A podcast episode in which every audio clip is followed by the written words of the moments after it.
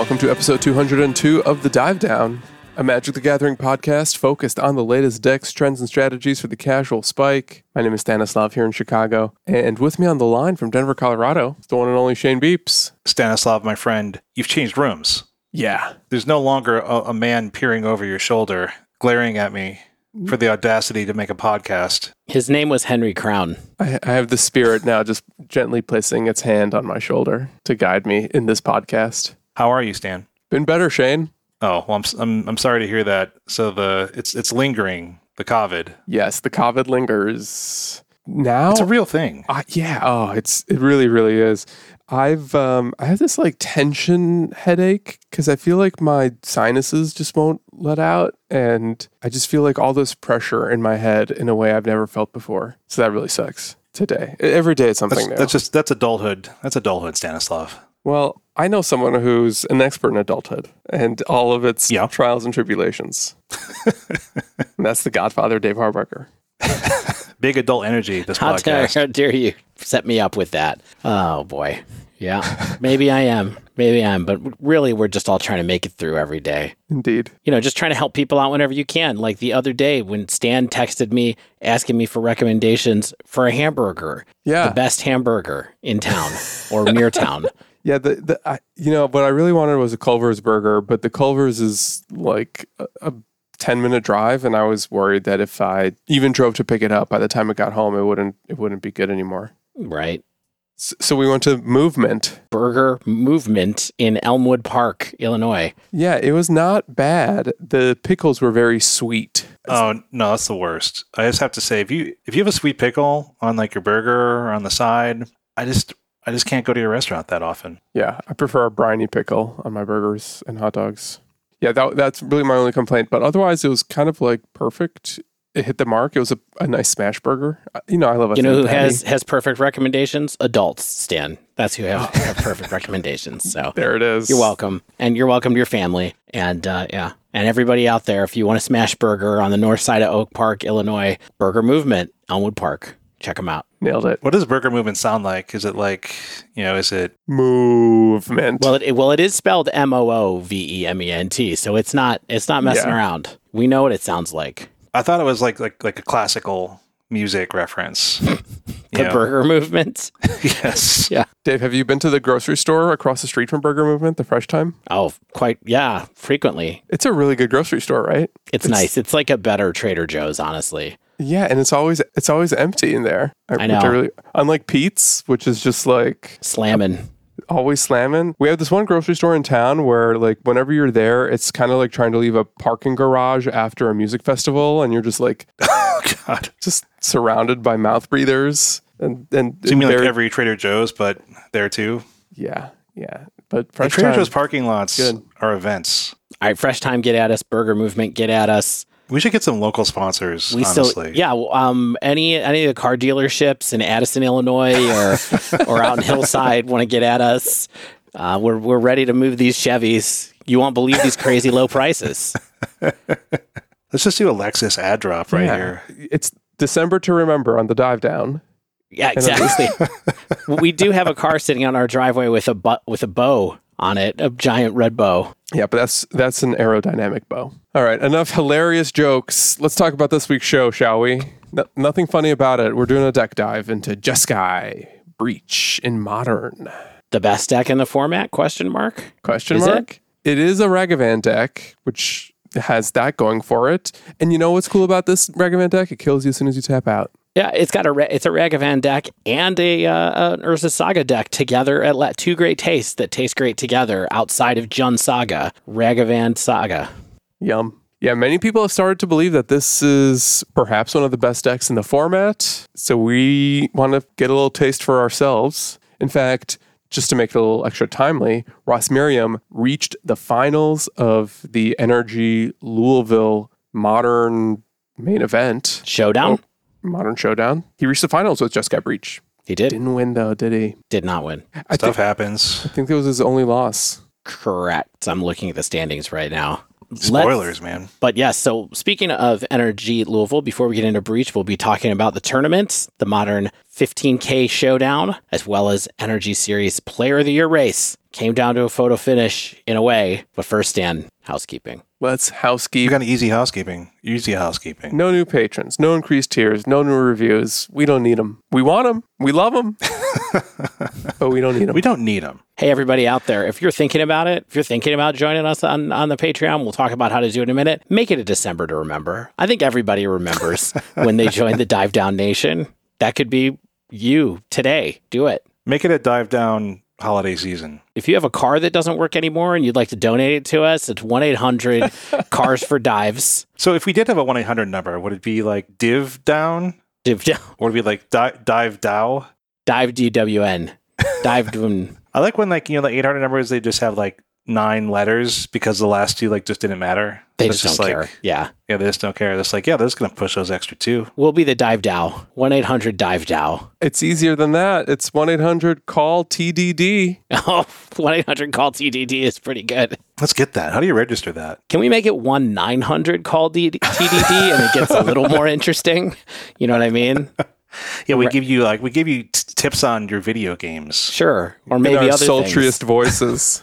You know, I once got in trouble growing up for calling a 900 number, and it's it was the WWF hotline. Did you talk to The Rock? I did, I did. Yeah. But if you do want to make it a December to remember, if you do want to become a citizen of the Dive Down Nation, head on over to patreon.com slash the dive down. And you know this works. A dollar a week is your entry level into the Dive Down Nation. Gets to our Discord. Going up from there gets you things like tokens and pins and deck boxes and playmats, things like that. We appreciate all the ongoing support from all of you out there. If you want to help support us, patreon.com slash the dive down. Also, of course, Mana Traders, if you want to get 10% off your first two months of Mana Traders, Mana Traders service, the best card rental service, I use it again. I, I love using this thing like every week and just being like, yeah, I just can't believe this thing works. I think about it all the time. Just like, how do they have this network of like 37 bots that just like shuffles cards between them? I wouldn't want to design that, but they did. And you can pay them to use the service 10% off your first two months. Use code the dive down 10. And if you'd like to get grooming, shaving, bathing, oiling products from our grooming care sponsor, Barrister and Mann, check them out. The Dive Down 15 to get 15% off your first order. And finally, as we prepare to talk about the NRG Championship Series event in Louisville, if you want paper magic cards, check out Nerd Rage Gaming. Use code DIVE8 to get 8% off of your orders there. Nerd Rage Gaming. All right. Sweet. Speaking of Nerd Rage, Dave, Yeah, Nerd Rage in Louisville. One of my favorite towns. What a great city. I love Louisville. I do like I do like Louisville. Louisville's not Yeah. bad. Had had some fun times there. Used to go to the Derby all the time. This is a little bit a little bit different vibe event from the Kentucky Derby, but I'm thinking about going to the Derby this year. Do you have Do you have your about hat going- ready? Yeah, my my, bu- my buddy John's down there. I haven't seen him in a long time. His kids keep getting taller, and I want to wear a fun hat. yeah. Mm-hmm. So all those signs point to Louisville. I actually bought my old border Monastery Swiftspears in Louisville, Kentucky. Really. When were you down there? Last April, we did a road trip to South Carolina. And on the way back, we spent the night in Louisville. And, you know, whenever I'm sleeping in a town, I always do the Wizard event search. And I found an LGS. This is right around the time Time Spiral Remastered was coming out. So maybe two years ago. And you're like, honey, I got to get these cards. No, that's funny. They had them. They had them in stock. I couldn't leave town without them. That's right. All right. Well, this was the last event of the Excellent NRG Championship Series this year. The last one. A lot of things happening here. People are coming from all over the place. As you mentioned, Ross Merriam made the drive from Roanoke, Virginia with Tom Todd Anderson. A number of other people, I think, traveled from distances near and far to come to this final NRG Series paper event. It's gained momentum, I think, across the whole year. And there were a couple other things with, that went with this. One was who's going to win season three, who is going to win the Player of the Year race. You know, people getting bids into the NRG Championship Series, which I think is early next year. Um, but there are some pretty interesting things with that. But the main thing that we're going to spend time on here, of course, is the main event, which was a 15K Modern Showdown, followed by a 5K Pioneer Trial on Sunday. So the Modern Showdown, 171 players, pretty cool to see that number. It's it's a little bit lower than it was uh, in the kind of the middle of the year, but it's higher than the number that was in Thanksgiving weekend in Chicago with 149. I think December's tough for big tournaments, honestly. You know, so I, I think 171 is still a pretty good number of players. We actually went through and checked every deck list in MTG Melee to make sure that they were right, normalized the data, consolidated some of the archetypes so we give you a breakdown that we think made a little bit more sense to us. Uh, I will talk about how we made some of those consolidations here, but it is different from the data that's on MTG Melee in a way that is not small. It's also not giant. So let's hop into it. Also, I just want to say, I learned how to make a pivot table on my own to do this data. Oh, my man. Stan, are you proud of me? You learned how to highlight a section of a spreadsheet and click insert pivot table. I did. And I learned which buttons to press to make which Yeah. piece of data come up. Yeah. I also figured out how to calculate the aggregate win percentage for the archetypes. I think that's Ooh. truly impressive. That's that's the hot stuff right there. And you know, once you're in the pivot table, figuring out like what to put in values and what to put in columns and rows. That's Yep. I'm sure that that probably kept you up for a bit, but the aggregate match win percentage, that is spicy. Yeah. I'll, I'll talk to you. I'll share with you later how I did it, Stan, Thanks. just so you know. All right. Anyway, here it comes. Number one deck of this tournament, the final modern major tournament of the year. Anybody want to bet what it was? Wait, you've already looked at the sheets. It was, Izzet Murktide with 28 pilots, 16.37% of the meta, and a 54% match win rate. Better than usual, I would say, on the match win rate there. But I still think this might be the highest that we've seen for Murktide this year. Correct me if I'm wrong. 16. That sounds right. I mean, how does this happen? Like, how, do, how does, what does the ebb and flow of Murktide look like? You know what I mean? It's a real Murktide meta in Louisville, they say.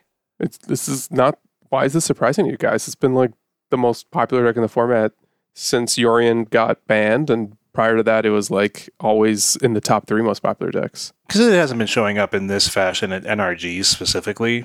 Like, the, the people that seem to go to these NRG events have not been bringing Murktide in like a 16% clip, especially recently. It's been closer to 10 or 11 for what it's Yeah. worth. So, bit of an uptick here. It was medium successful. Uh, I mean, I still think it's a fine deck, and we'll talk about later if how many of them made the top eight or, or didn't make the top eight. Number two, deck in the room. It's Hammer going along with what else you might expect from 2022. We're really closing the, the year out in style. There were 16 players on all types of Hammer. Um, there were Bant hammer lists and blue white hammer lists and mono white hammer lists and Selesnya hammer lists. Many of these were tagged just incorrectly in MTG Melee, but I'll talk quickly about what the differences are. Mono white, you can imagine what mono white is. It doesn't have spell pierce, doesn't have the blue sideboard cards, doesn't have reality chip in the few cases where those decks have reality chip. It's just your baseline hammer. The Selesnya lists that I saw, all of the ones that triggered green in some fashion, from what I could tell, were doing it to play Horizon Canopy, and they were using Haywire Mite, Mm, either uh, Mm. as a uh, Saga target main, and occasionally having some number of those in the sideboard as well. And then the Bant lists were a combination, were blue light white decks that were playing Haywire Mite. So there wasn't really anything too spicy with these lists, other than the major difference in this archetype is still blue white versus mono white. And we had 16 total uh, players on Hammer, 9.36% of the meta, a 57% aggregate min- match win rate. I can tell you that the mono white decks were close to half, and blue was close to half of that number. And the mono white decks did have a higher match win rate than than 57%. They were they were this average is brought down by the blue white decks. Man, I just have to ask is there just a type of person who does not want to play Hammer? Because I feel like we have seen a consistent, you know, 55 plus percent win rate from Hammer across all these NRG events, across other type of events that we're seeing. Hammer just keeps being an amazing deck, and yet a ton of players maybe they're just like, I just don't want to play this deck. I just I, want to play Murktide. I want to play Burn. I want to play just all these other decks that I just don't see being as consistent as powerful as Hammer. Look in the mirror. And no, Shane. I'm not playing Hammer either. Yeah. Yeah, no, no, that I'm not playing it. I mean, I've I've been playing it lately, but um, not to much success so far. But I have been trying to pick it up since it's the second most popular deck. I do feel like it's a deck that rewards experience, rewards a lot of playtime, uh, has a ton of power, has a ton of like grinding, and and I just feel like it's a kind of like it's a it's a spike deck. I feel like in a lot of ways, and I just am continually surprised. I mean, it is second place here, but I feel like you know, Hammer could be twenty percent, and I wouldn't be surprised based on its results. But I don't know. I guess if you're out there and you thought about playing Hammer, maybe think about it now. Dive in I'm telling now. this to myself. Give yourself hammer at Christmas. That's what we say. Make it a December to remember. Yeah. Here's a hammer with a bow on it coming your way. Number three, rhinos. All kinds of rhino builds. We had Temur rhino builds. We had four color rhino builds.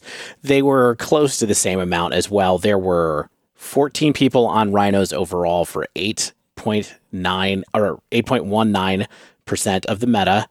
And they were around 47% aggregate win rate. So it was less than 50% win rate, unfortunately, for Hammer or Rhinos. Sorry. I mean, I don't remember it being this high in the meta in a while, though. So I feel like maybe we got a little bit of a dive down bump here, Stan, after your discussion last week, and maybe just our campaign over the last four or five months to bring Rhinos back to the masses. Well, yes, it was us, of course. But in addition to our sway, like Rhinos decks have been terrorizing Europe, just like winning tournaments all across the continent. Um, I, I believe I mentioned last week, Rhinos made the finals of both challenges. Maybe that was two weeks ago. Um, so I, I think that people are starting to recognize that Rhinos is very powerful. The presence of all this Murktide, I bet, was kind of a problem, followed by the the fourth most popular deck. Um, really, several decks in the top, in addition to Murktide, can, can be a little bit of a problem for Rhinos. But I think we're likely to see Rhinos continue to be pretty popular just because like it's been taking down so many tournaments. Yeah. I think it, it fits a kind of specific spot in the meta rotation too, kind of where it's it's like, you know, once certain decks wax and wane, Rhinos has a moment to bubble its way up, but we haven't ever really seen it outside of the top seven or eight decks over the last four or five months. And I think it's kind of bubbled up to being third and then maybe it'll recede a little bit in the next kind of turn of the wheel, but we'll see what happens. Fourth deck on the list, Rakdos Scam. So here is the biggest surprise to me. Rakdos Scam, way on the upswing last time. Really good performer at Chicago at Mundelein. This time it's got 11 pilots with 6.4% of the meta. In Chicago, in Mundelein, it had a 63% match win record in Chicago. This weekend, this weekend, a 37% match win record. That's bad. That's How? bad, Jerry. How did that happen? I don't know. I don't know how that happened. It's interesting because I was wondering if Rhinos might be a not great matchup for Rakdos Scam, but you mentioned that it might be the other way around a moment ago. Yeah, or I at least you hinted it. it might be. Yeah, it's it's scary. Like the turn one grief in particular is is really bad, and and flickering fury is like a great way to answer rhinos um, in a way that's you know as close to card neutral as scam is going to get. Yeah. Yeah. I mean, it's interesting because I, I think Scam has a pretty good matchup against Hammer, of course, because it's a Fury deck. And so you're always, that's always going to be pretty good against all those little white creatures. And then it's not bad, but not great against Murktide, I would say. Yeah, But- so I always thought it was good against Murktide too, but I've been seeing more chatter, you know, among the content creators on Twitter that like Scam really has problems with decks running expressive iteration. Just because Scam Mm. runs out of cla cards so quickly, and expressive iteration is just such a great way to kind of like keep the gas Yeah. going that even a an early Fury like maybe still has a hard time against like uh, a reasonably quick unholy heat or eventually like if they get down a Murktide Regent like you kind of have to be able to flicker Fury to to answer it and in some cases like you can get the Murktide Regent to be above an 8-8 anyway so maybe um yeah maybe Murktide was just one of the reasons why we see a 54% win rate for that deck is just because like it got to beat up on decks like Rhinos and Scam and you know what comes next. I don't want to spoil your your your list here, Dave. Take us like, to the next one. Take us Well, to the, the- next one. the next one was Burn, which had 10 copies, almost 6% of the meta, 42% win rate. And like I love playing against Burn as Murktide. Like, I think all of your counter spells and spell pierces like are really good in the matchup, and I have a feeling like the field was ripe for Murktide to kind of just like beat up on Rhinos and Burn, and maybe like enough scam matches to to get so far ahead. Yeah. And people brought Murktide, like we said, and it had a reasonable match win percentage. Burn was not good. I mean, that's rounding out our top five. I do want to talk about a few more decks as we look at decks that were above 4% of the meta. There's two more. One is Living End. That was the sixth most played deck. It had nine pilots, 5.2% of the meta, a 59% match win ratings for our best uh, match win percentage out of our top decks here. Living End, almost 60% winners. That's really good. Yes, that is really good. And and, and there's nothing new to the Living End decks, right? Like Not that I saw from spot checking the lists. Yeah. yeah, yeah, just like your other grief deck, essentially. Yeah, exactly. And then the last deck in this top tier, Breach, number seven. Breach was nine pilots, or sorry, eight pilots, 4.68% of the meta, with a 54.59% match win uh, percentage. This is all breaches except for Gruul Breach. So many of the decks here were tagged Izzet Breach or Jeskai Breach? These are all together, basically. Didn't really care whether they played Teferi or main or side or prismatic ending. I just put them all in one bucket, and this is what you get. Seventh most popular deck. Interesting that it had a weird drop off because it was the top deck in the room at Mundelein, and now it is number seven in the meta. So it went from like nine or 10% of the meta in Mundelein to only being four or 5% of the meta here. I wonder how many of these people were the same people who piloted in those two tournaments, though.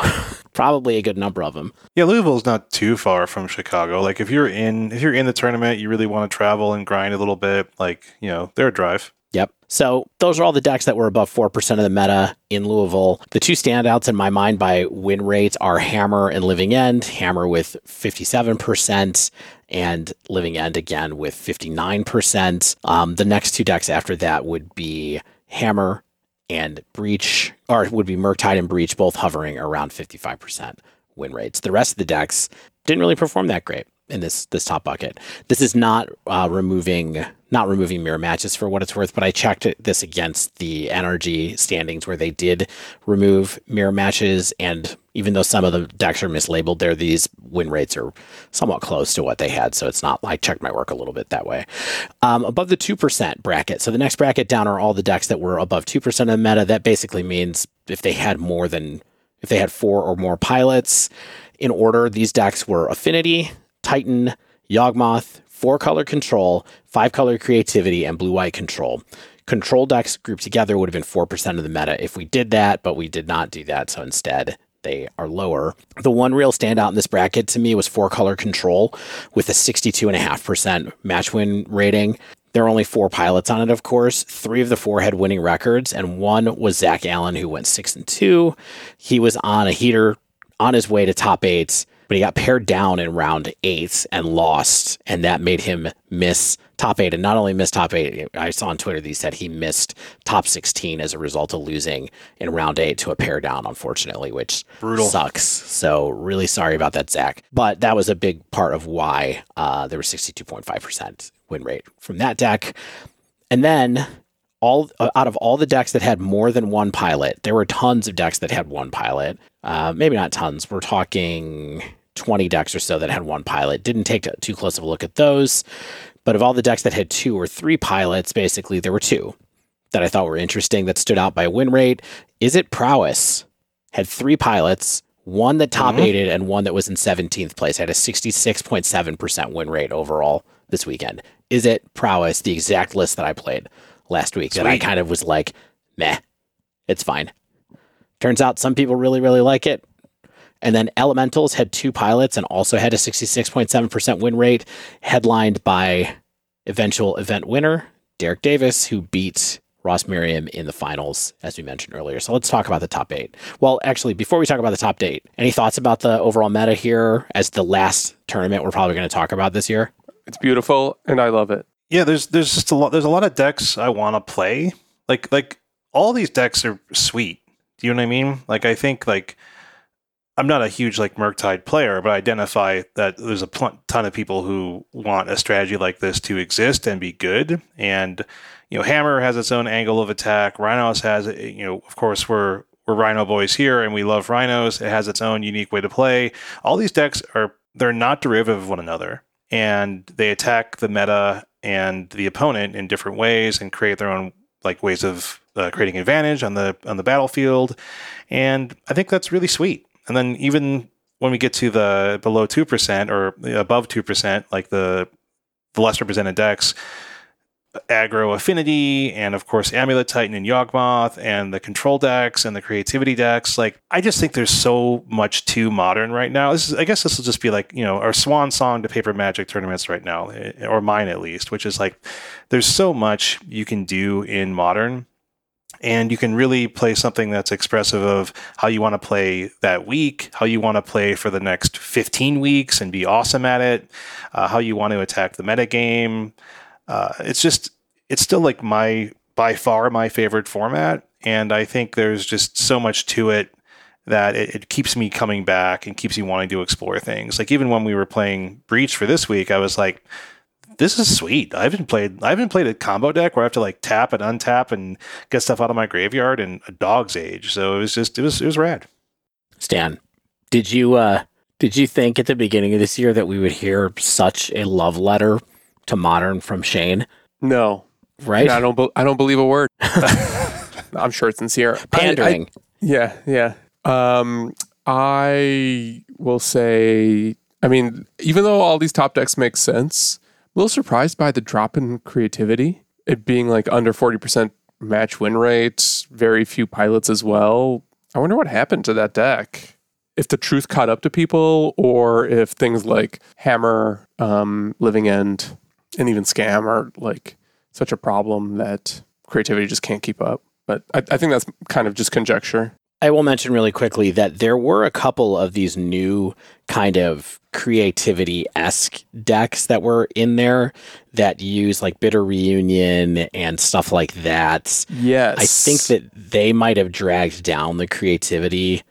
So there's there's people trying new things out in creativity, including playing it as a Mardu deck, playing it as, you know, going different directions. So we'll see what happens with that. Dave, you want to talk about this top eight? I do want to talk about this top eight. So top eight was pretty interesting actually. There's two kind of groupings of decks that I'd say in here. There's kind of the decks you expected to see, and then there's four decks that were basically new, unique decks or ones that we haven't seen any while in the top eight. So I'm going to start with those.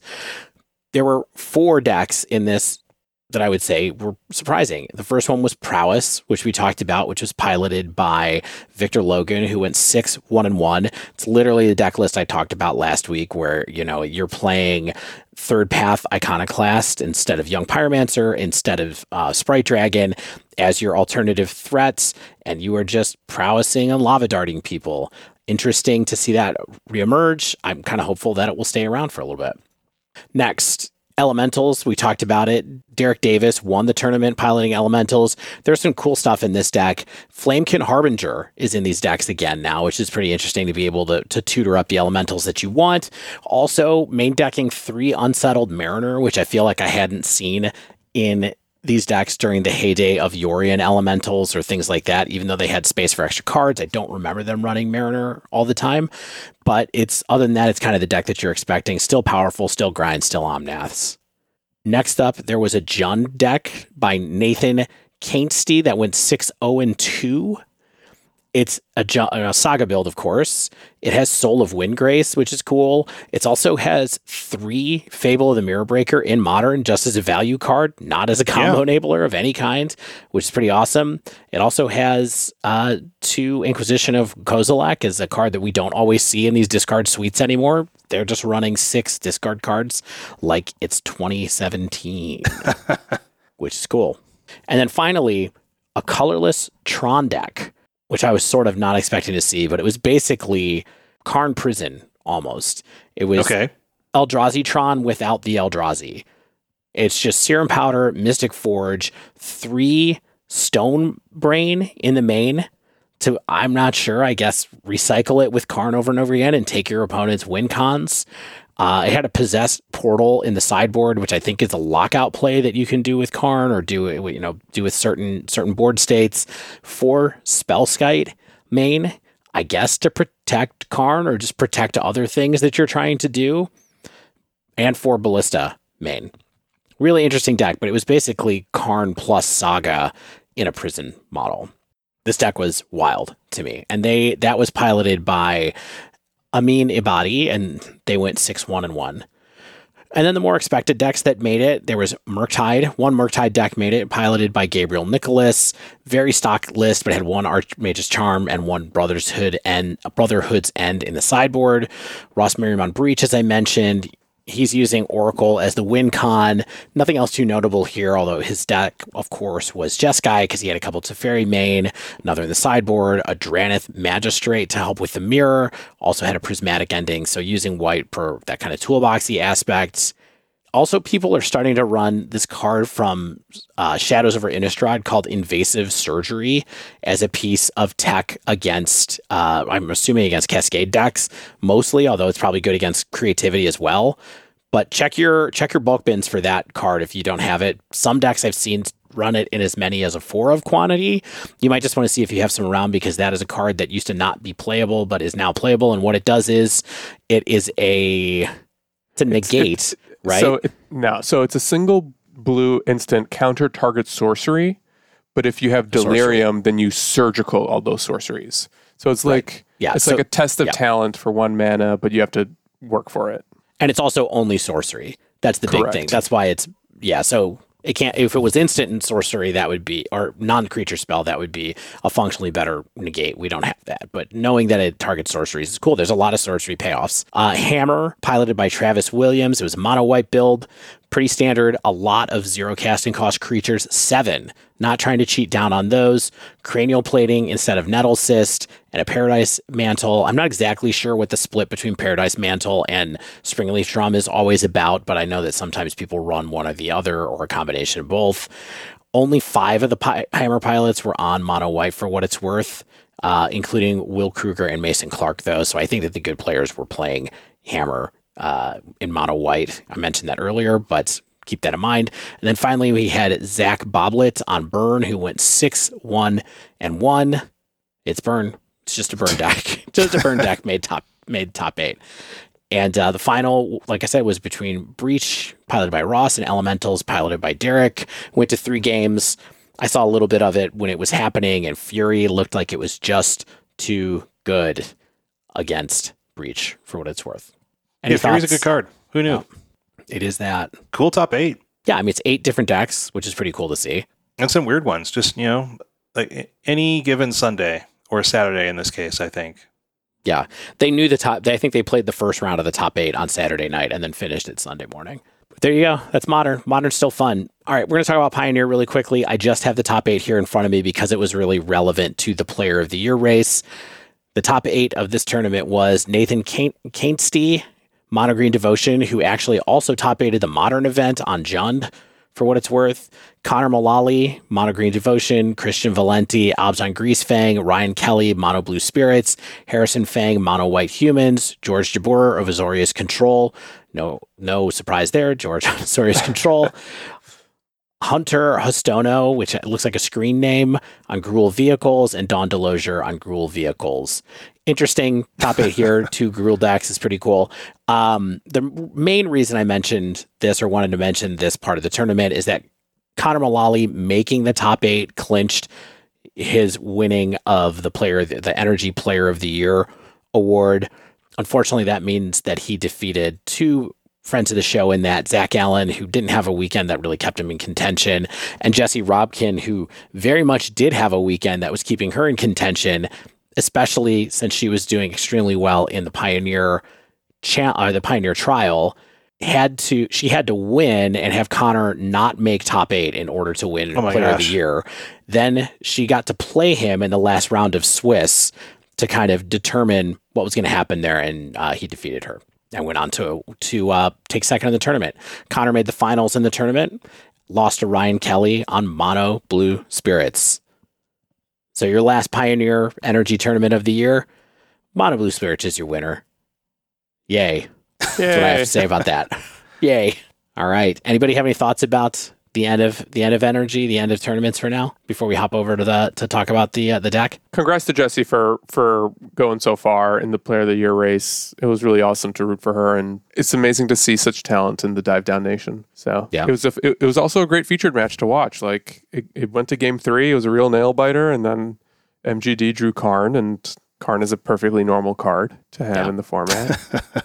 Yeah, I will say, uh, you know, given it's the end of the year, it's been great to have this tournament to cover over the last year. It's been fun for us to kind of have a consistent group of players to talk about, watch some people that we know a little bit do well, members of the nation, as as Stan mentioned, and people that we've met kind of through the tournament here and there in different ways. You know, the times that we've been to these tournaments, I've only gone to I only went to the one in Mundelein. Stan's been to a few. It's been nice to meet people from the nation who are doing well and see them kind of progress over the year as well. So congrats to everybody involved. And we hope to see you next year. All right, after this, we're going to talk about Breach. Stay with us.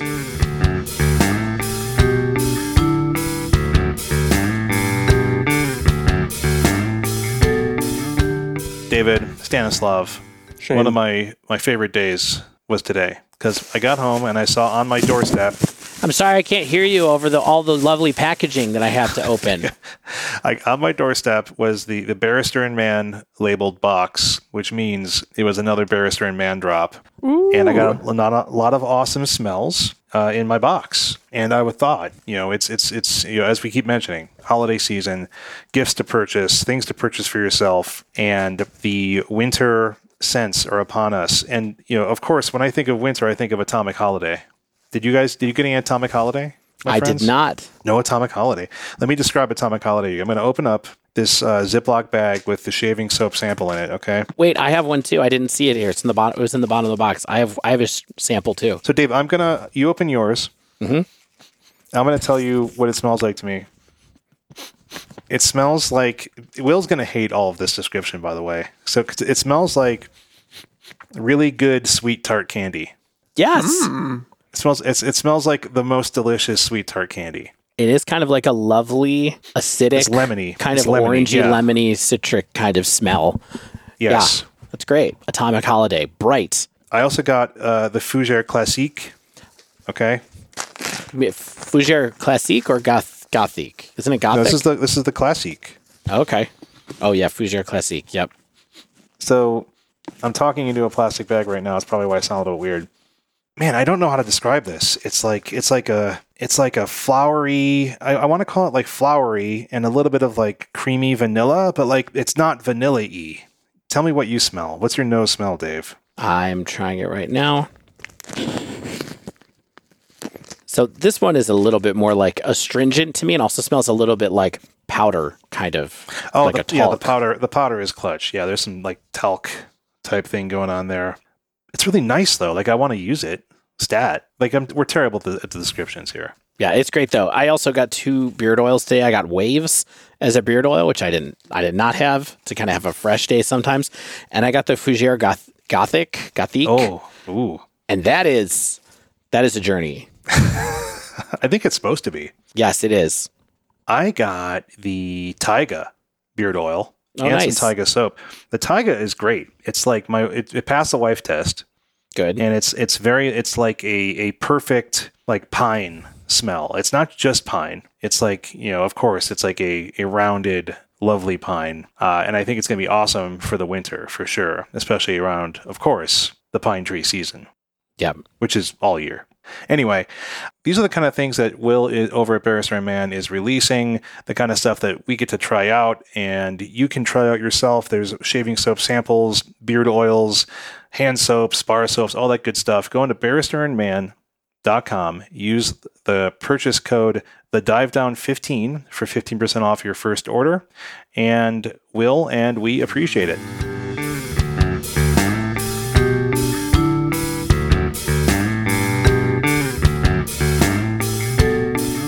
All right, so it's time for another deck dive into Jeskai Breach. It's been a long time coming. Astute listeners will hear that I not so subtly have been hinting for weeks now that we should be playing this deck for science and maybe fun and profit. I tried to make Dave do it. He declined. And then finally, l- l- last week on mic, I sort of put it in writing. Forced us. Yeah. And I'm really excited to talk about it. A little bit of, you know, background into our process for this particular deck dive. I played two leagues with it. I kind of feel like I probably got the most hands-on experience for this particular one. So for that reason, you might hear a little bit more of me kind of like explaining cards and plays and some of like the strategic elements. Not necessarily because I'm an expert in this by any means, but maybe just because Oh, I have you the are most now. or yeah, I mean, relative to to the three of us, just having the most reps, I, I think I maybe like got the most experience, but really it just posed more questions than provided answers. So that being said, Jeskai Breach. First of all, Jeskai, what does that word mean? That is from uh, Khans to the uh, September 2014 release Mhm. date. Mm-hmm. Mm-hmm. Yeah, it's one of the one of the one of the the tri- were they tribes houses anyway. Factions? Houses. Yeah. Gangs? Factions. I think they're factions. Gangs of Tarkir. Yeah, Yeah, Gangs of Tarkir. The Streets of Tarkir was one of my favorite sets. yeah. Oh, so, so anyway, Jeskai, white, blue, red, Underworld Breach. This is this. Uh, so you know, as I like doing in these episodes, I always like to look at what's the history of this deck because decks just don't appear out of nowhere, really. And I feel like we've been hearing so much about Underworld Breach, especially recently, maybe the past six months, eight months, where it's like, hey, is this what what made this deck happen? Who who thought this thing up? Uh, why is it all of a sudden the thing I'm hearing a lot about now? But way back when Underworld Breach was even previewed in Theros Beyond Death, uh, January 2020, people were immediately on the synergy with it and Grinding Station. Really? Immediately? You found evidence of this immediately? Yeah, there's there's a Reddit post from January before the set was out. Wow. Okay. Yeah, so people people were on this synergy. Um, and if you don't know what Grinding Station is, two mana artifact, tap, sacrifice an artifact. Target player puts the top three cards of their library into their graveyard. Then, whenever an artifact enters the battlefield, you may untap Grinding Station. Should we also remind people what Underworld Breach does too? Yeah, Underworld Breach. Uh, that's the one under. I'm going to do it from memory. Okay. One under red enchantment from Theros Beyond Death. It basically uh, it gives all of your cards flashback for their mana cost with the additional uh, escape clause of exiling three cards from your graveyard, and then it sacrifices at the end of your turn. Yeah. Importantly, not flashback because if you play a card and it goes back to your graveyard, it's not exiled, which Yes, flashback does exile it. You just cast and it. yeah, and this card people said was Yawgmoth's Will. It's a real Yawgmoth's Yawgmoth's Will effect, if you know what I'm saying. yes. I mean, so there's these Reddit posts outlining these theory crafted decks already with like Emry, Urza, Arcum's Astrolabe, Mox Opal, finishers like Grapeshot and Thassa's Oracle. And there was immediate tournament results in SCG events, articles from famous deck builders like Patrick Chapin, who was already predicting Underworld Breach being quickly banned in Modern. Uh, within a few months, though, like this hype died down. Like Mox Opal was banned before Theros Beyond Death was even released. Astrolabe got banned in July. And then people just sort of realized that, like many, you know, quote unquote broken combo decks of the past, this was pretty easy to disrupt and featured no real solid plan B when you were disrupted. Because, like, once you knew what your opponent was doing with Breach, and then you had a plan for it, like, this tier zero deck was no longer this format breaking threat that it seemed like it could have been early on. But then after the release of Modern Horizons 2, weird that MH2 would, would, would change the metagame, people seemed like they began revisiting this archetype. Um, I know one of the big names in uh, this deck was the preeminent brewer Jiggy Wiggy, early proponent of these new builds. Uh, they were putting newer cards like Urza Saga, Dragon's Rage Channeler, Unholy Heat, Expressive Iteration into the shell, like around September 2021 is when I started seeing it come back. And seemingly, Jiggy Wiggy only iterated on this archetype for months. And quickly, Jiggy Wiggy realized, oh, I should have Ragavan in this deck. Ragavan's a very good card. Uh, they were top 32ing these modern challenges with lists that are really similar to the ones that players are running to this day, of course, missing some newer prints. Uh, by the end of 2021, Grinding Breach was an established deck. But like like a lot of these weird and complex and seemingly hard to pilot decks of this type, people didn't really pay that much attention to it even then. But then, as often seems to happen, players were kept sticking with it. they kept learning these things, they kept winning with them, writing articles explaining the core strategies, spreading the breach gospel, and you know, combine that with the release of Ledger Shredder in April of 2022. Paper Magic kept making an increased comeback, and then we had all these top players in the game like Jesse Robkin and Corey Baumeister, Connor Mullally, Ross Merriam, all continued to perform well with the deck and that makes people get eyes on it, right? And so Grinding Breach was no longer this like sleeper hit deck, but a breakout star, and you can expect it to be a decent percentage of the field now. I mean, like Dave said, even last week it was the most represented deck at the NRG 5K. And worth mentioning that you know, for as huge of a year as Jesse has had, she was one of the first people to write about this deck in the later wave. I feel like, and it was one of the first articles that I remember her writing when she started writing for TCG Player. And so I think that that Exactly. started to establish some notoriety as well. And then, like you said, yeah, Ross kind of picked it up and started to get Corey to go at, after it. So all those former SCG people started to play this deck, and um, we were kind of off to the races through the summer from there. Yeah, so we, we find ourselves here where it can suddenly be the top deck in a room, depending on the room you were in. And so we thought, hey, why don't we take a look at this deck? We should at least know how this works. We should at least have some experience with it.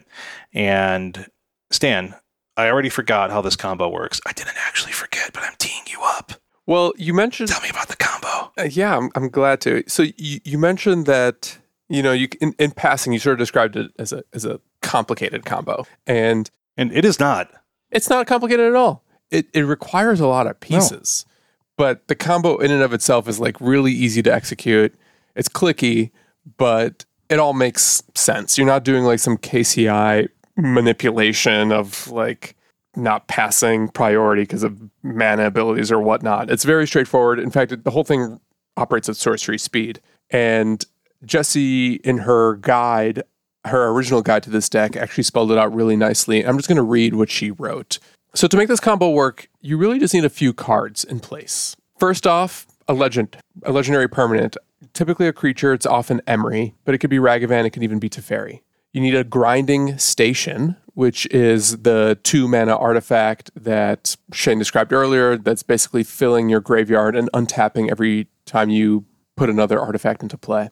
Yeah, it's the real engine of this deck. Correct. Along with Underworld Breach, which is giving all of your cards recursion and, and working with the grinding station to fuel the escape three clause. And then you need a zero mana artifact, ideally Mox Amber, which you're tapping for mana as well, often off of that legend. So the combo works as follows. With a legendary creature in play, you tap your Mox Amber for mana. Then you activate your grinding station, sacrificing your Mox Amber and targeting yourself to mill three cards. Then you cast Underworld Breach. You can also do this if Underworld Breach is already in play. And then use the three cards that you've milled for es- the escape cost to recast your Mox Amber from the graveyard. When Mox Amber enters the battlefield, Grinding Station triggers and untaps. Then you can tap your Mox Amber for mana again, sacrifice to the Grinding Station again, rinse and repeat until the you have zero cards in your library. So you're constantly just milling three, recasting your your Mox Amber, untapping Grinding Station, so on and so forth. At some point in the process, you will mill over a Thassa's Oracle, and when your library is empty, you cast Thassa's Oracle from your graveyard with Underworld Breach as well. There are some alternative kill conditions. Since you're casting cards over and over, you can actually get your storm count to be pretty high. So you can kill with Grapeshot after recasting a zero drop a million times, or um, you can even kill an opponent with Lightning Bolt, just using the same bolt over and over, um, provided you have enough mana, which you usually do because you're constantly tapping your Mox Amber. Yeah, and a couple other ways. That, I mean, does this also work too? Where you know you mentioned that you just need a zero casting cost artifact. You can also do this without a legendary creature, but with Mishra's Bauble. If you have enough mana to cast Oracle, when it's is that right? Cor- yeah, I guess that makes sense. If if you have enough mana just from your lands to cast an Oracle, you can go off with a Bauble instead of a Mox Amber. Right. So you're Okay. not you're not cracking the Bauble to draw cards. You're sacking the Bauble to grinding station. Worth pointing out. right. So that's it, and it's it's deterministic, assuming all of these cards are in play. Like if you have Underworld Breach, the zero mana artifact, and a grinding station, like you basically can't lose unless you have to like exile away your win condition. So that's kind of the one way it can go wrong, but that's really easy to correct for as well, assuming you just have enough cards in your graveyard. That's one of the nice things about Emry in particular is because she puts extra cards in your graveyard to kind of like give you insulation from potentially exiling away your win con to the escape cost. Yeah. So big picture here is this is a self mill deck where the idea is to mill your whole library away to be able to kill somebody with Thassa's Oracle. Is like the main de- way that this deck is built, right? Yeah. Yeah. And, Okay. you know, self mill, it's technically true, but this isn't like the type of deck where you're spending the whole game trying to put cards into your graveyard because mm-hmm. Underworld Breach doesn't do anything if it's in your graveyard. You you want to cast it from your hand. Potentially everything else can be in your graveyard. If you've cast an Underworld Breach, you can then just assuming you have enough cards in your yard, you can like get that legend or grinding station or whatever combo piece you need to go off. But unless you cast Underworld Breach, you're not comboing off in this deck. And until Underworld Breach is in play, like you don't have to really worry about going to great lengths to to mill yourself. Like you're not playing Consider or other self mill cards other than Emry. Just because like Emry does so much to support the combo too. It adds that extra synergy. And the fact that she does do a little self mill too, I think is icing on the cake. Makes sense. All right. So if that's the case, what is actually in this deck? All right, so typical deck construction, you have about 16 combo pieces with the three grinding station, four Emry, four Underworld Breach, three Mox Amber, a Thassa's Oracle, and you could argue that Lightning Bolt is one of the combo pieces because it's frequently just a one of, and it's your one of your alt win cons if you can't um, cast the Thassa's Oracle to win the game. Yeah, like someone can name like meddling, you know, name it with meddling mage or just something weird like that, or Right, right. Or maybe like you can only produce red mana with your Mox Amber, for instance, and you can't actually get the blue mana to to cast the Oracle. I definitely feel like I probably could I could have won with a lightning bolt once, and I just was kind of like I'm just I'm I'm getting to my Thassa's Oracle. I know that's my win con. I probably was just like, oh, why, why didn't I just do the lightning bolt thing? Yeah, you're like, I only needed to cast Lightning Bolt three times. I should have just done that. You also run about 21 lands. Four of those are Urza Saga. Urza Saga is really important to this deck just because it can find parts of your combo. The the zero mana ones in particular, it does not find Grinding Station, but it can also be an alternate win condition if your opponents are really actively attacking your combo, just because it can create constructs that actually can get quite big since you are running enough artifacts in this deck with the Mox Ambers and the and the baubles and like a couple other extra saga targets like Aether Spellbomb and, and Springleaf Drum. I'm also frequently seeing an Otawara among the mana base. And then in addition to those five lands, everything is like kind of what you'd expect for a Jeskai deck that's running fast mana with Spirebluff Canals and then, you know, fetches and shocks. You do have 11 card draw spells in some form. That's four Mishra's Bauble, four Expressive Iteration, and three Ledger Shredder. Ledger Shredder is really nice here because it both fills your graveyard for your eventual escape costs and digs you through your library pretty quickly to find your combo pieces. And because you're running four baubles in addition to the three ambers, it's also not hard to trigger Ledger Shredder on turn two with some consistency. The amber doesn't do anything if if Shredder, Shredder is the only creature on the board, but it's a nice way to just like get that amber out so that you have one of your combo pieces in play when you're ready to go off. Yeah, Ledger Shredder is a super key component to I think this deck being what it is right now, both with the pressure it can apply uh, and the the ability that it has to churn through your deck and you know fill the yard, all the things that you want to be doing, a little bit of everything. It's a good bird lawyer. My favorite. I'll take the case. Yeah. Okay, so it does run some protection spells. One of the reasons why you're Jeskai is to play Teferi main frequently, and then occasional sideboard cards in white as well. Teferi can be a one or two of, and post board protection spells can even include things like Spell Pierce or other cheap counter magic. Presence of these protection spells, I think, kind of indicates like how much of a combo deck this is. Like that's really your your primary concern is to make sure that you can do your thing. And one way you do the thing is if your opponent taps out. But another way that you can really protect your ability to execute on the combo is just having a Teferi in play. And the fact that Mox Amber works with Teferi nicely is is an added bonus too.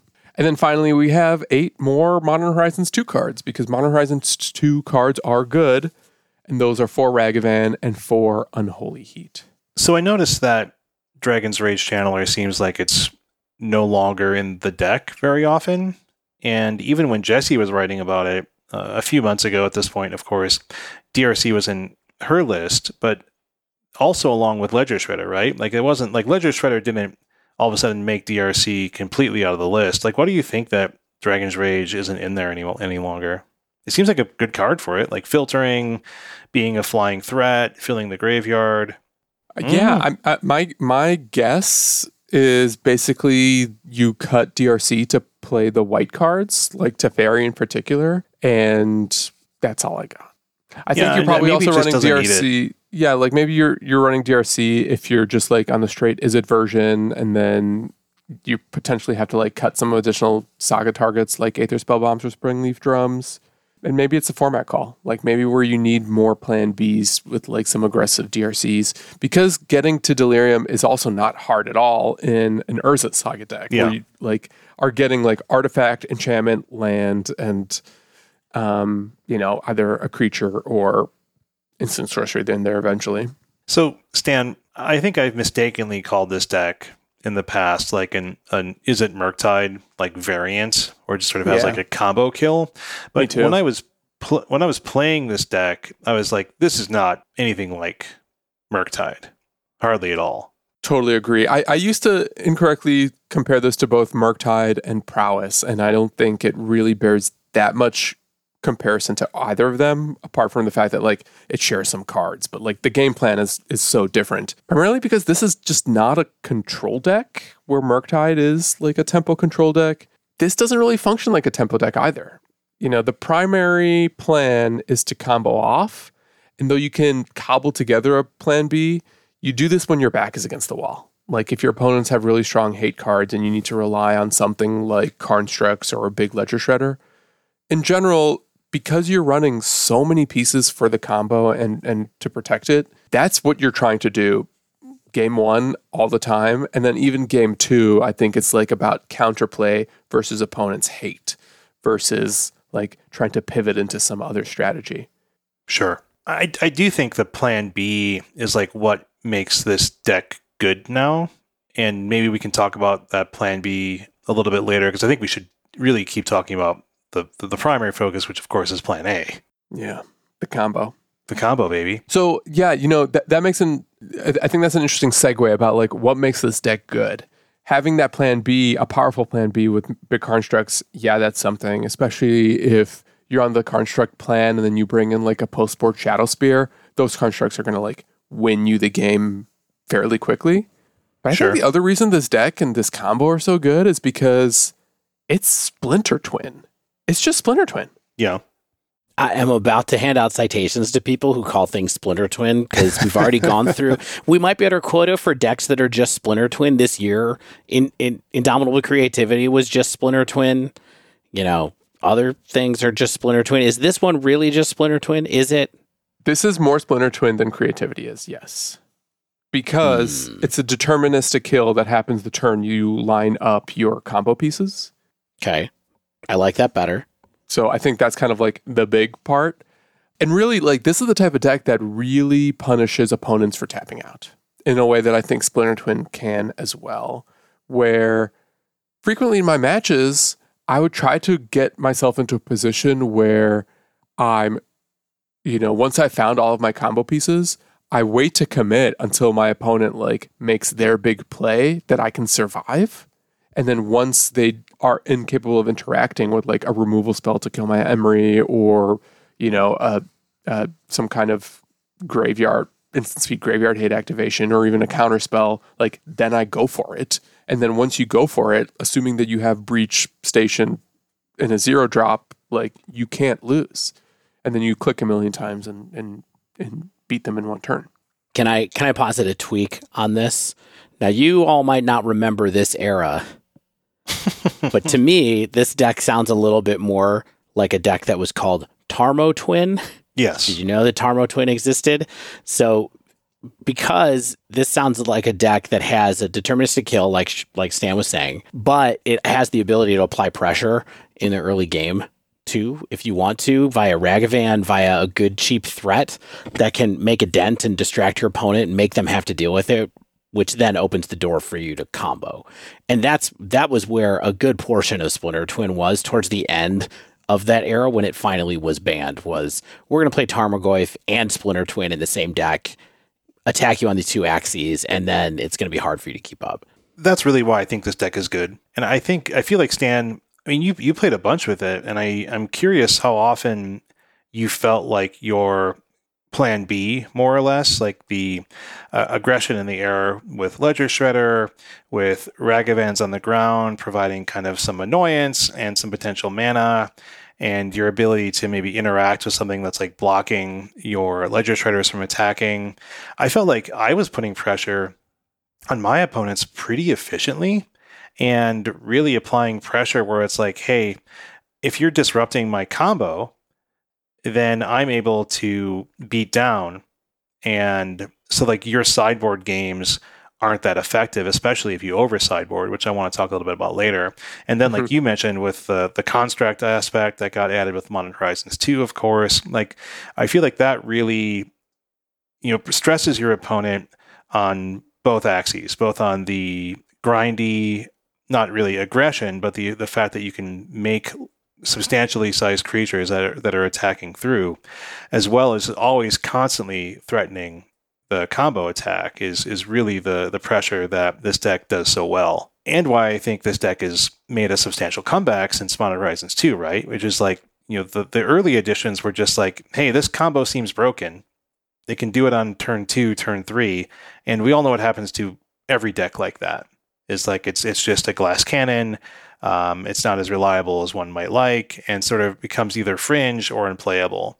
And then once you get the secondary access is when decks like this become real deal issues. And, I think we saw that with like combo control decks. And this is sort of like a, I wouldn't know if I'd call it a mid range control, but it certainly is something similar to it. Yeah, just to put a pin on this Splinter Twin discourse, I opened up Twitter to find a tweet from this morning, and th- this tweet was actually made after I wrote the notes. So I'm I'm not piggybacking on Todd Anderson. He and I just kind of came to the same conclusion that I'm sure plenty of others have come to as well. He wrote 11 hours ago at 9 a.m. Cards on the modern ban list that can come off and why. Number one, Splinter Twin, because Breach is effectively the same deck but much cheaper and requires different interaction. So there you go. Strong, sad. Says so too. By the way, be, because I'm look, looking at Twitter to, to quote this tweet, among my trending topics is Drannith Magistrate. So I don't know what's happening in the world of Commander. Is a trending topic? Glad I'm not part of that discourse. Not again. Yeah. Okay, so that's what makes this deck good. That's our hot take. Our our probably the end of our Splinter Twin quota for the year. Should we talk a little bit about like what we learned picking it up and, and maybe just some high level tips for anyone who's considering trying it as well? I love tips. Let's see. Stan, what's you think? What do you think the hottest tip you have is? Like, what was the thing that you felt like was was unlocking something new in your modern learnings? You can beat graveyard hate. That was sort of the thing that when someone like played an endurance against me incorrectly, and then they wiped my graveyard, and I was still able to combo off with my graveyard, was when I realized that this deck is resilient.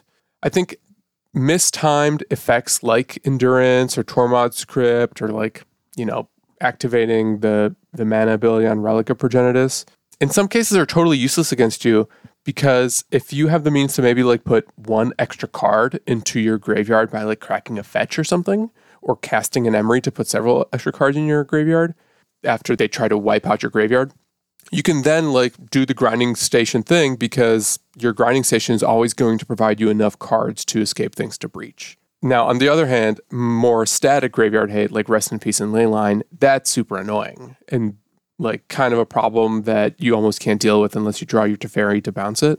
But otherwise, you know, the disposable graveyard hate that is still pretty popular, I think, isn't like lights out. And that was one of the things that sort of that illuminated to me like how powerful and resilient this deck can be, considering that the graveyard is central to the combo plan. Dave, did I see a question or a comment? I was just going to say, it seems to me like most people who are trying to sideboard against this deck are thinking about axes other than the graveyard, from what I can see, right? Like, that's why you're not seeing a bunch of people side in Leyline of the Void into this deck for mirror matches. I think that's why you're not seeing people like the thing that I saw that was interesting to me as far as sideboard goes is that it seems like just killing the creatures is really good too.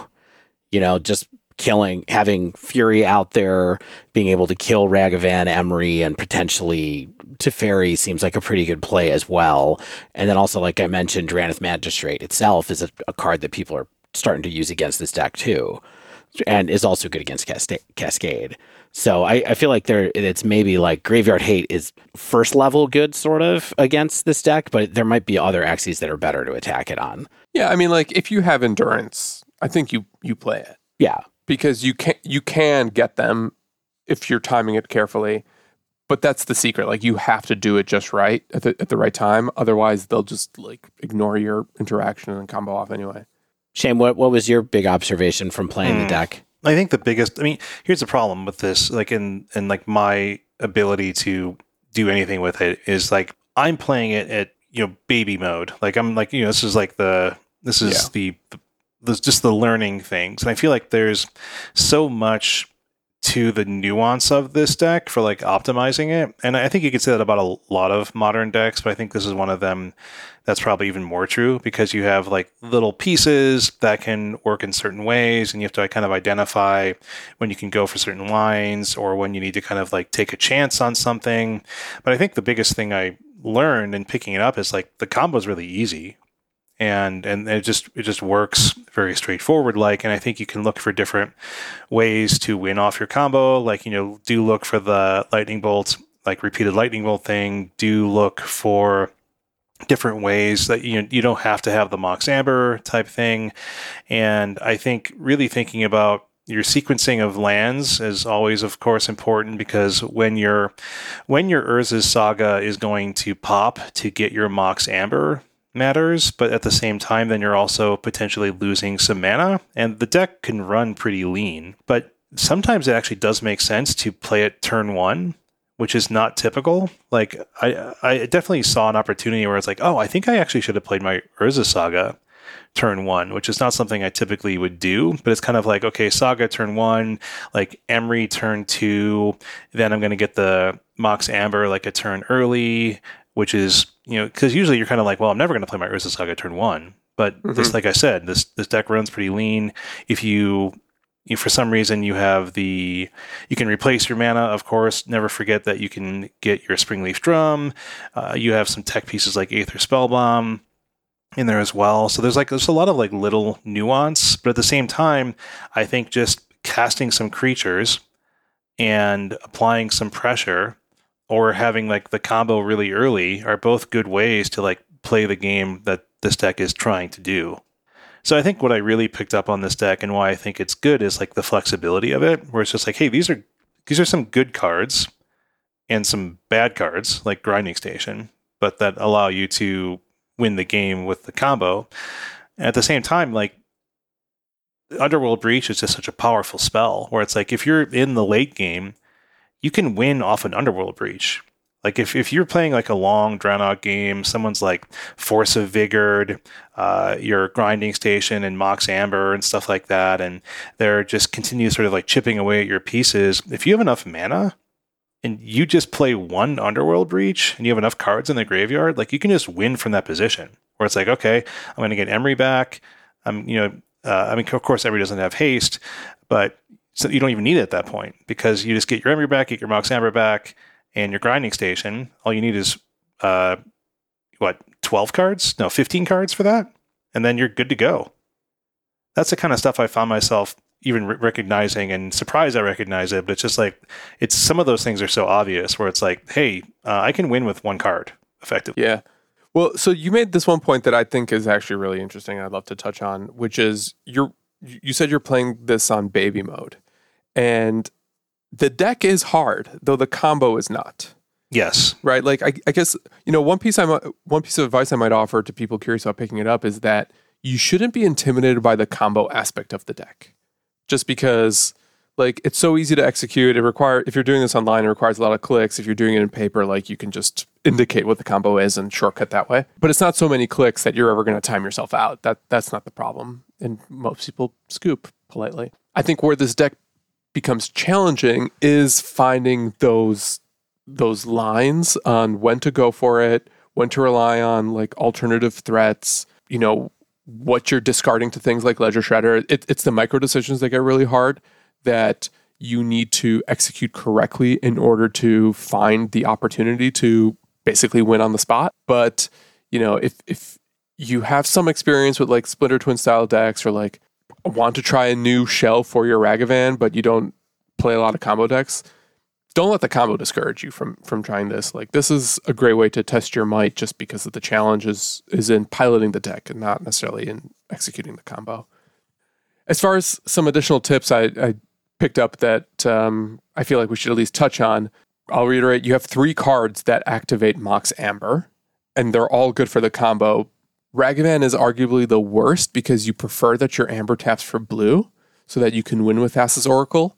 Um, and that's why like Emry's potentially the best because she's arguably the cheapest. You can cast Emry for one mana if you have enough artifacts out. Teferi is serviceable as well.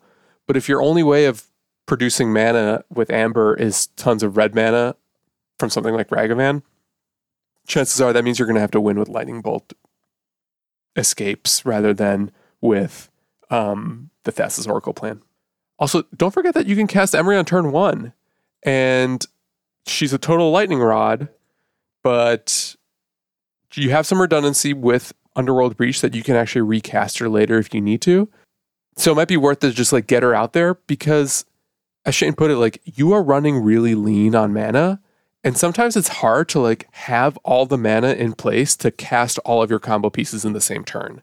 For me, at least, I found a lot of situations where like I was trying to put my pieces into position so that like I can only eventually combo off by casting one spell that unlocks the whole thing and lets me go off.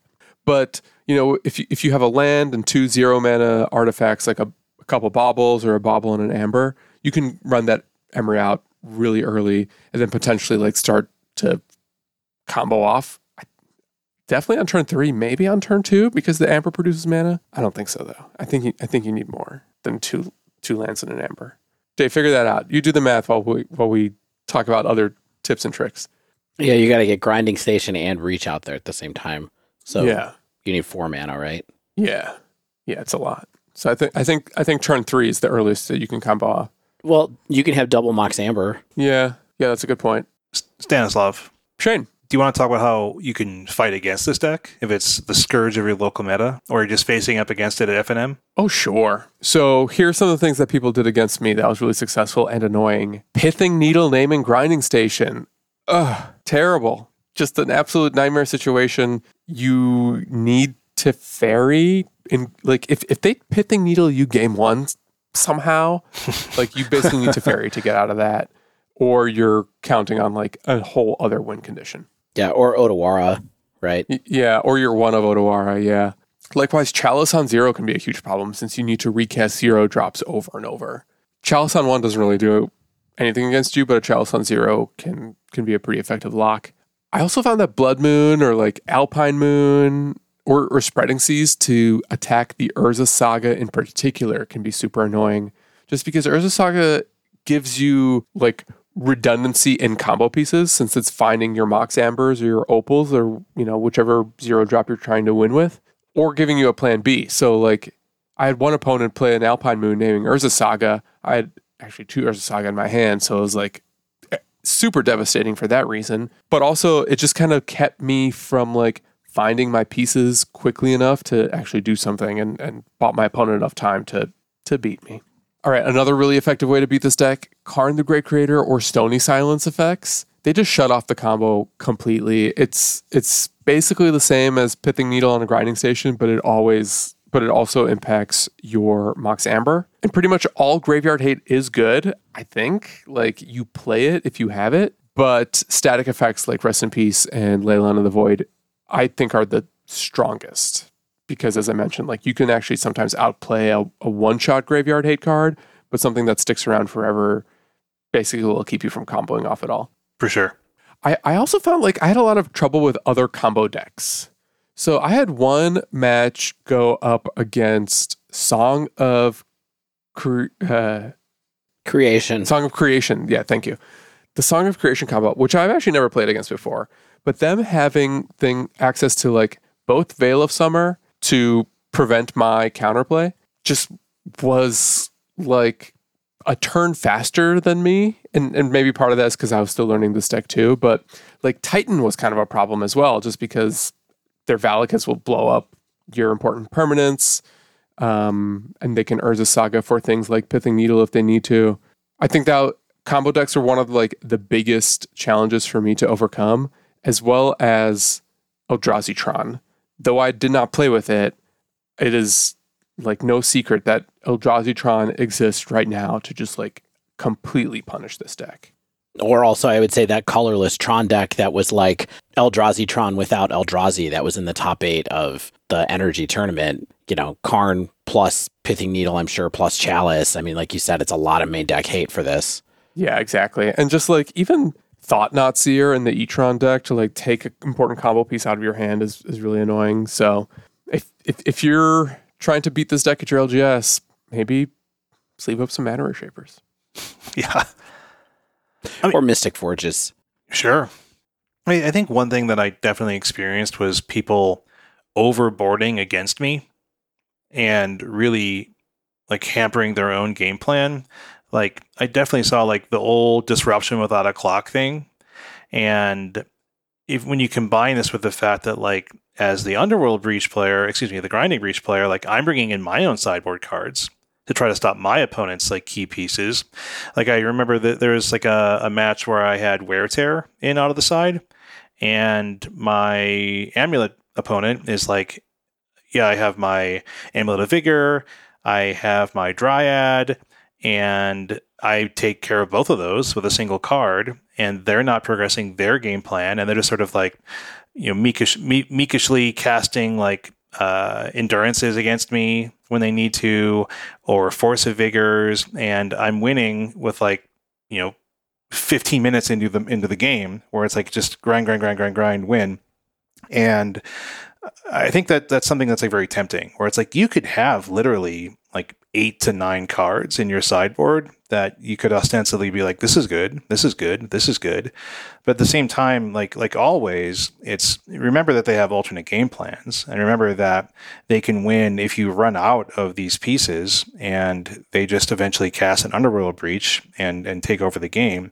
And I think that you have to rem- like remind yourself like what's my primary game plan and what's enough disruption where I'm going to see one or two pieces that will allow me to uh, to stop what they're doing. Did you did you experience that at all? Where it's like, man, they there's there's so much hate, but like they're not killing me. They're not doing what they're supposed to do. Yes, but then they eventually killed me. Is the way I'd put it. Like I had this one opponent. I'm trying to remember what deck they were on that cast Alpine Moon and Leyline of the Void against me. And I was just I there was nothing I can do there because I could no longer make constructs or ever dream of comboing off. So even though those two things are not threats, I was I felt effectively locked out. And though potentially, you know, you could have or I could have like gone all in on Ledger Shredder and, and Ragavans, I think those are slow win conditions. So the decks that are like playing certain types of hate, they'll either then also have their interaction for your your dinky creatures, or they'll just have the win condition that can outpace your dinky creatures. Yeah. I will I, I will say like I think constructs are the, the best plan B. I'd rather rely on like For sure. seven seven than, you know, maybe a three five flyer if if I'm cooking. Yeah, I mean, I think it's the combination of the two, right? It's like you get one hit in with a Karnstruct, and then you get two hits in with your Ledger Shredder, and that's enough to close it. You know, because they deal with your Karnstruct or find a way to block it or, or something, but they can't can't stop the best ability in Magic all the time. Flying, flight. Yeah. That's elevation, Kyle. Mm-hmm. Mm-hmm. Mm-hmm. Mm-hmm. Mm-hmm, mm-hmm.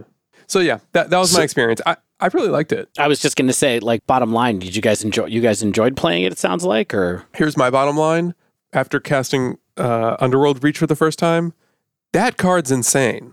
Yeah. Like all the hype about how really good that card is, and why, like why more decks aren't playing it. Like I'm starting to buy into this notion that like Underworld Breach is one of the best underplayed cards in the format. Yeah, you, you probably missed this on the show last week after you left to go back to sleep, but I talked about breach and prowess. And I said I said, Yeah, this is all really cool, but the real star of this show is Underworld Breach, and I suspect this isn't the best shell for that card, but that card is absurd. And uh, so I'm, I, I, it sounds to me and results would bear out that this deck is a much better place to be playing Underworld Breach. Does that mean I'm going to pick this deck up? I don't know. I don't know if I have enough patience to, to do this instead of prowess on like a Friday night when I want to league or whatever. But it's clear that, like you said, Stan, that card is absurdly powerful combined with whatever zero drop you want. Obviously, Mishra's Bauble is going to be your frontline choice most of the time, but you know, Mox Amber is the, the one of the other pieces of choice here in uh, prowess, it's mutagenic growth, where you know sure it costs you life, but if you can get so many spell triggers or whatever, you can just do a lot, cast the spell over and over again. That's the real key. And the wild thing is that escape does not exile spells after you use use it. Yeah, Yeah, that's the key. But Shane, Yes. what did you think about this deck? So you played. I didn't have a chance to play this deck this weekend. Don't play it with That's a why I did the breakdown. Yeah, what's that? Don't play it with a trackpad. Play it with a mouse. Like my yeah. when your when your opponent makes you combo off, you're wishing you had a mouse next to you and on your laptop. Uh, that's my main. That's my main main point. I thought it was cool. Like I would, I definitely would need a, a bunch more reps with it to be like, yeah, this is like a, a deck I want to be playing with. I mean, it's not a deck that I'm going to make my my main deck. Like it's not the kind of thing. Like I don't like, I don't love losing to disruption that much. Like where it's like my my my plan A is so strong, but then I lose to disruption. And I'm, I'm sure the, the best players have lots of game plans for getting around that or dodging it or having their plan B be their, their primary focus. But I kind of prefer like a more even game plan where it's like, you know, that's why we have like five bounce effects in rhinos because you you know you, you get rid of that hate piece and do what you need to do and that's the kind of thing where it's like you know man maybe it's just be playing Bar- brazen borrower stan let's just let's just change this deck up add four brazen borrowers Oh, and remove remove the grinding breaches call it all this a deck i mean grinding stations call it a deck you don't have to twist my arm to put Brazen Borrower in decks that shouldn't be running Brazen Borrower. Yeah, I mean, yeah, obviously not. But I, I think like you know, it's a it's a cool deck. Um, I get why people like it. I can like sense the innate strength. I can sense the different game plans inside it, and I think that it's it's doing a lot of cool things. And I, and I get why people like it too because it's like it's it's fun to play. It's fun to kind of get to the combo situation. You know, much like when I was into creature combo strategies, it's kind of the same thing, right? Where it's like I get these pieces together on the board and I'm going to do something cool. I think it with this, it's a lot easier to get the pieces together because of the absurd power of Underworld Breach. Where, like I mentioned earlier, it's like you know you you can just you can literally just cast it and win, depending on the game state. I'll give this I'll give this sleeve, I guess. Maybe you believe Vinus. thanks, thanks. Um, I experienced something on Moto that I've never experienced before while playing this deck in a match where my opponent made me play it out. So, whenever I need to do a bunch of activations of grinding station, I right click, always yes, auto yield, right? Like it just it saves you three clicks, I think. Moto now has a loop detection, and this only happened to me once. It only happened to me once, but it was really friggin' annoying that when I would do the thing, I would get a little pop up that says Magic Online has recognized the loop and we have reset No. all of your auto yields. So so I would do do the thing to make my loops easier, and then Magic Online would just like disengage them for whatever reason because it recognized. I did, I'm did not have this happen. Weird. Really, really bizarre. I hated it. I, I guess I probably still won because I was looping, but this is I a mean, good, I did You know still what? win. Yeah, you still win. You got Looper on the screen. You're doing a loop on your Magic Online. So there you go. Yeah, I'm with Shane. I'll sleeve it or believe minus somewhere between the two. Perfect. Well, thanks for the summation and thanks for testing this deck when I didn't have a chance to and uh, not making me embarrass myself by talking about how I went 05 with Breach or something like that in a league. Still sounds good. Class of the tournament or class of the format. I imagine we will be talking about this deck in passing again soon going forward. We'll see if any of us picks it up and gives it a try for actual play anywhere. But Well, there we did it. Deck's good. Deck is good. We did another deck dive. I wonder what the next deck dive will be. I don't know, but I'm excited to find out. Until then, that does wrap up this week's show. If you haven't yet, make sure you subscribe to our podcast so you get the latest episodes as soon as they come out. And if you use Apple Podcasts, please leave us a rating and review. If you'd like to reach out to us directly, you can tweet us at the dive down, all one word, or you can email the dive down at gmail.com. If you'd like to support the show, you can join our Patreon at patreon.com slash the dive down. Also, shout out to Mana Traders for sponsoring the dive down. If you sign up for Mana Traders using promo code the dive down 10, all one word, 10 is a number, you'll get 10% off your first two months of renting Magic Online cards. And also get some amazing shaving soaps, body soaps, fragrances, and more at Barrister and Mann using promo code the Dive Down 15 for 15% off your first order. Perfect for the holidays. Get the people in your life some fancy soaps. Get them smelling good. And save money on paper cards over at Nerd Rage Gaming with code DIVE8 to get 8% off your order at NRG. As always, special thanks to the bands Nowhere and Spaceblood for letting us use their music. And until next week, get out there and do more reaching.